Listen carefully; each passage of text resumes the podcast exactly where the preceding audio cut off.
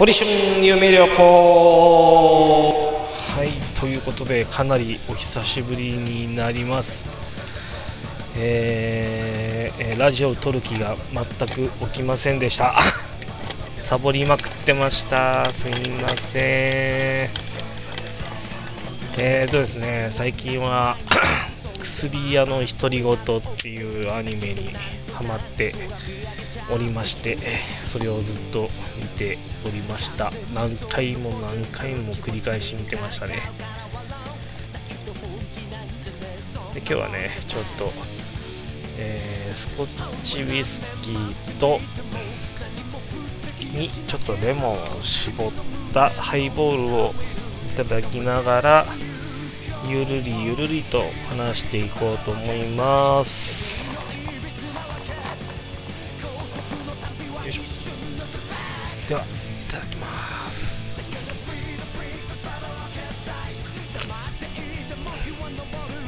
レモン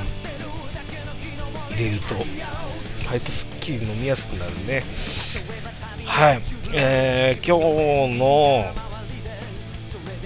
テーマなんですけど最近ねちょっとハマってた、まあ、薬屋の独り言以外にもですねハマってたものがあってえー、っと厨房のアリスっていうドラマ、えー、にハマっておりました。はい。えー、なのでそっからちょっと行きたいかなというふうに思います。助けてほしいって言っていいんだよ。ということで、えー、今日はまたよくあるテーマだとは思うんですが改めてこのテーマでいきたいと思います、えー、まずですね厨房のアイスどういった話かって言いますとえー、社会的コミュニケーションの困難さや空間、人特定の行動に対する強いこだわりが見られる発達障害の一つである自閉スペスペクトラム症を患っている女性料理人と彼女を取り巻く人々との交流を通じて変わり始める生活の、えー、なんていうのこれ。なんかまあそういうのを描いていくヒューマンドラマですと。えー、話ですね、えー、主演がですね、えー、門脇麦さん、えー、という方ですね。この方、実はですね、私の友達と同級生、同じ学校で同級生なんですよ。なんか当時は、まだあんまり世に出てなかったから、よく分かってなかったっすとか言ってたけどね。えー、そうなんですよね。で、あと、永瀬廉君が、えー、主人、あのー、お相手役ですね。で、えっ、と、まあ、この話、えー、まあ、自閉症を持っている、アリス、えー、門脇麦さん演じるアリスがですね、えー、まあ、自閉症、自閉スペクトラム症の特性から頑固でこだわりが強くコミュニケーション能力に欠ける部分があると、えー、いうことでですね、で、父親であ父親である大森直さん、えー、この方、あの大森直さん演じる、えー、八重森慎吾、アリスの父であり、有機化学を教える透明、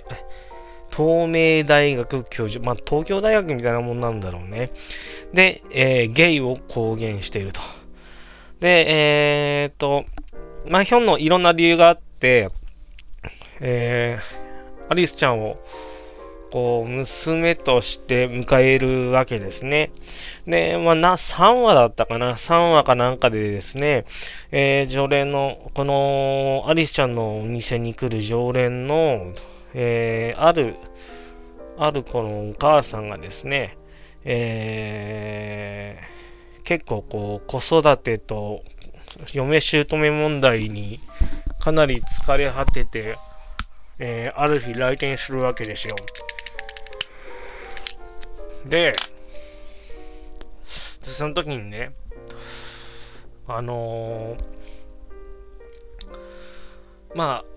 どういうことで悩んでるかっていうと、まあ、息子の、小学校、私立小学校の模試試験だとか、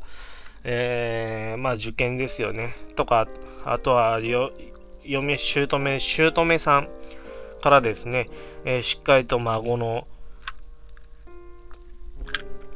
まあ、勉強を見てやるのがあなたの仕事なのに何やってるのなんてね、言われたら追い込まれてしまうわけですね。で、えー、まあ、家事も料理も全部いろんなことやりながら子供のこと見て、えー、姑さんの顔色伺ってっていう生活をしている中で、えー、もう疲弊しきってしまう時が訪れます。で、その時に大森奈緒さん、まあそのアリスちゃんのお父さんを演じ,、えー、演じてる大森奈緒さん、八重森慎吾がですね、あの、そのお母さん、ママ友様に言うんですよね。助けてって言っていいんだよっていう風に教えるんですね。で、彼もやっぱり昔自閉症の娘さんを持ってるということで、えー、クラスで偏見を持たれたりだとか、まああの、まあ、本人もお友達とうまく会話ができなくて怪我させちゃったりとかっていうした時に、まあ、自身がゲイっていうのもあるし、まあ、自閉症の娘さんってこともあってですね、あのー、父母会とかですごい詰められてしまうんですね。まあ、緊急父母会があって、まあ、娘にはこういうことだ、こういう病気があって、こう、ああだって説明しても、納得できないと。そんなことは到底納得できないわってことで突っ張んでられてしましまうんですね。で、えー、それで、まあ、その時に、その、慎吾さん、お父さんが言った言葉が、いや、分かってくださいとか、お願いしますとか言うんじゃなくてですね、これ、このシーンびっくりしたのが、お父さんがですね、その、緊急父母会でですね、分かってください。よろしくお願いします。どうかお願いしますって頭下げるのかなと思ったらですね、えー、皆さんに、えー、助けてくださいと。うん、素直に強く、えー、皆さんに問いかけるわけですね。で、まあ、それでもまあ、いや、そんなことはだって困るわって言われ、言う人も、えー、言う人がちらほらいる中でですね、えー、皆川猿時さん演じる、えー、アリスちゃんの幼馴染のお父さんですね、が、えー、立ち上がってですね、俺は助けるよぞと、うん、うん、あのー、なんだよ、つって。誰も他に手手差し伸べてやろうと思ったやつはいねえのかよなんて言ってね、えー、言うわけですよ。俺はもう、俺たちはもう友達だからな、とか言ってですね、えー、肩を組んで、ニコニコと笑い始めるシーンがあって、その時に、ああ、助けてっていうのって大事だなって。まあその人、皆川猿時さん演じる三沢亭丈一郎さんはじめ、娘の前田敦子さん演じる、えー、なんだっけ。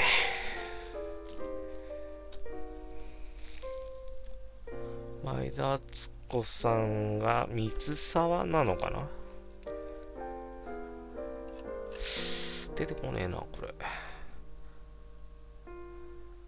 あ、三沢和沙さんがですね、えー、仲良く、おあのー、幼馴染で、まあ、仲良くしてあげるっていう風に、こういろんな輪がができていくんですね。で、そこから始まって、いろんなお友達が手を差し伸べてくれるようになって、いろんなご家族が手を差し伸べてくれるようになって、で、少しこう周りとうまくやりやることができるようになってくるという内容ですね。まあそういう内容の回がありました。でね、なかなか助けてくださいって言えないっすよね。助けてくださいって言えないし、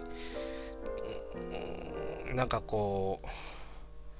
ずうずしくなれないっすよね。みんなね。だけど、俺はいいんじゃないかなっていうふうに思ってて、助けてくださいっていうのも、いいことだと思います。で、助けてもらうっていうことは前も言ったけど、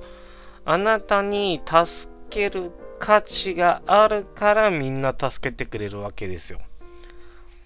助けたいと思える人だから。でもこれが素直に助けてくださいって言えなくて、周りくどく言ったりとか、えー、もしくは、えー、助けてくれようとした手を突っぱねたりとかですね、えー、してしまうと、えやっぱりですね、なんだあの人はっていうふうにね、えなってしまうので、そこは素直に助けてくれるんだったら、ありがとうございますっつって。で、僕も昔ね、僕も昔というか、まあ2年ぐらい前に、ちょっとまた、えー、メンタル面で体調を崩した時があって、ちょうどその時にね、あのー、コロナ真っ盛真っ盛りで、まあ、今思えばね、今思えば、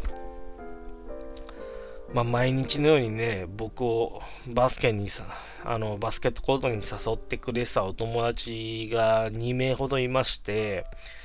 まあ今思えば、まあいろいろ気使ってくれたのかなっていうふうに思います。まあ一人はだって埼玉からわざわざ電車で毎日のように、まあリモートワークになったからってのもあったけど、まあでもわざわざね、埼玉から来てくれて、で、僕とバスケしてくれて、で、彼なんかね、スピードもあるし、身長もある人なのに、なんかね、下手くそな僕の相手をわざわざしてくれたりとかしてですね、かなり僕は助けられたかなっていうふうに思います。で、もう一人の子はですね、えー、稲城、稲城市という、まあ僕がいつもバスケしてるコートのある地区なんですが、そこの、えー、そこで飲食店を開いてる、開いてた、えー、子で、まあ、コロナで営業もできないから、バスケしに行きますか、なんて言ってたけど、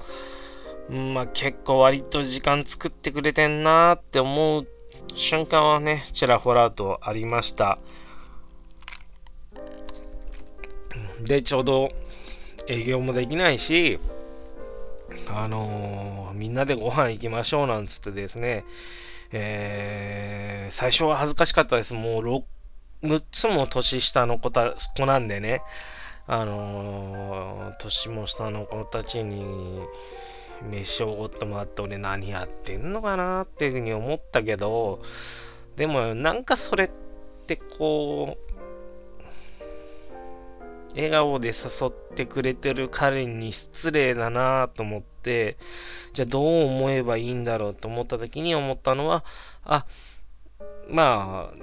ここはもう本当に甘えさせてもらって、ね、あの、一人でご飯食べても楽しくないだろうから、えー、堀さんどうすかっつってね、誘ってくれて、で、なんかこう、金まで出してくれてさ、うん、で、助けて、まあ、助けてもらったというか、うーん、楽しい時間を与えてくれたっていうことに関して、じゃあ、何がそこで芽生えるかっていうと、まあ、正直に助けてとか、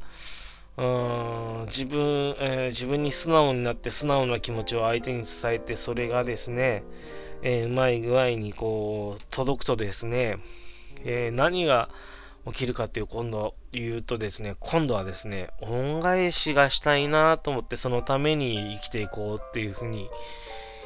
えー、思うわけでございます。まあ世の中にはね、どうしてもこう、まあ、病気とかでさ、こう、心病んで、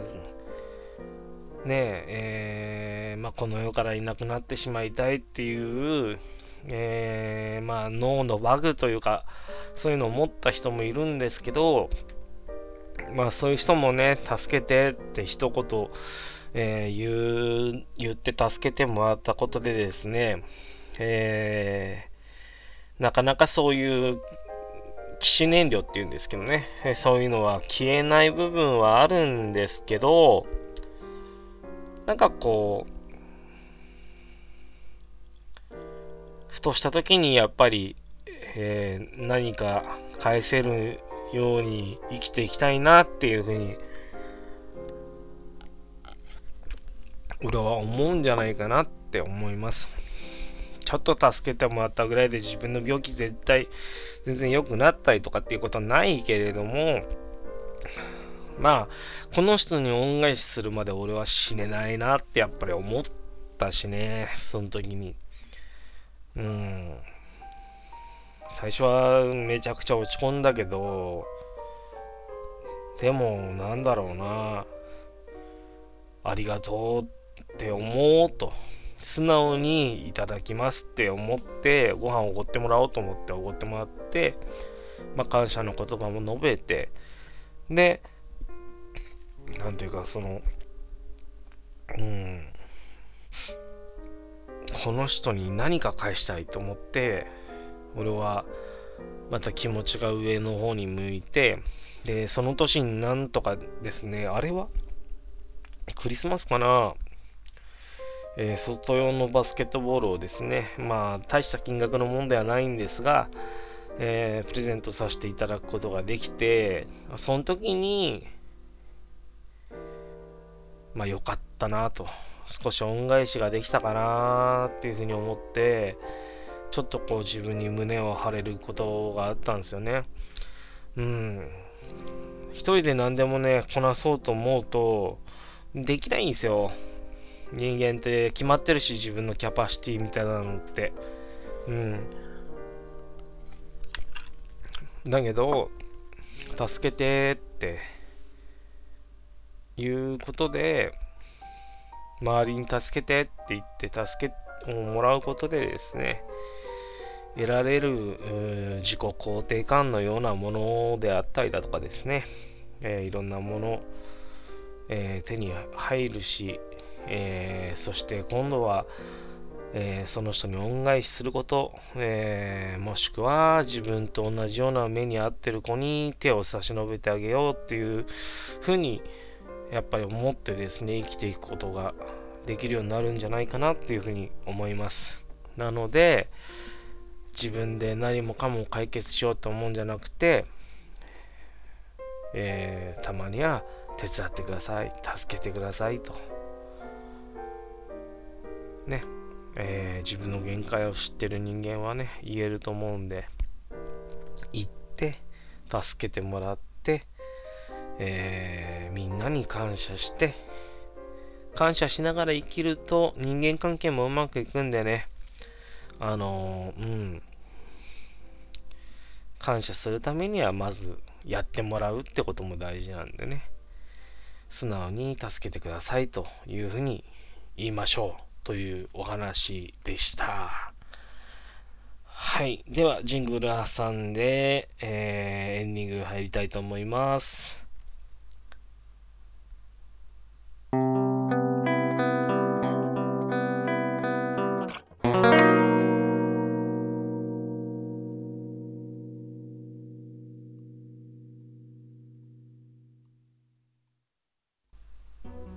はい、エンディングです。えー、お知らせ特にありませんが、まあ、いつも通り、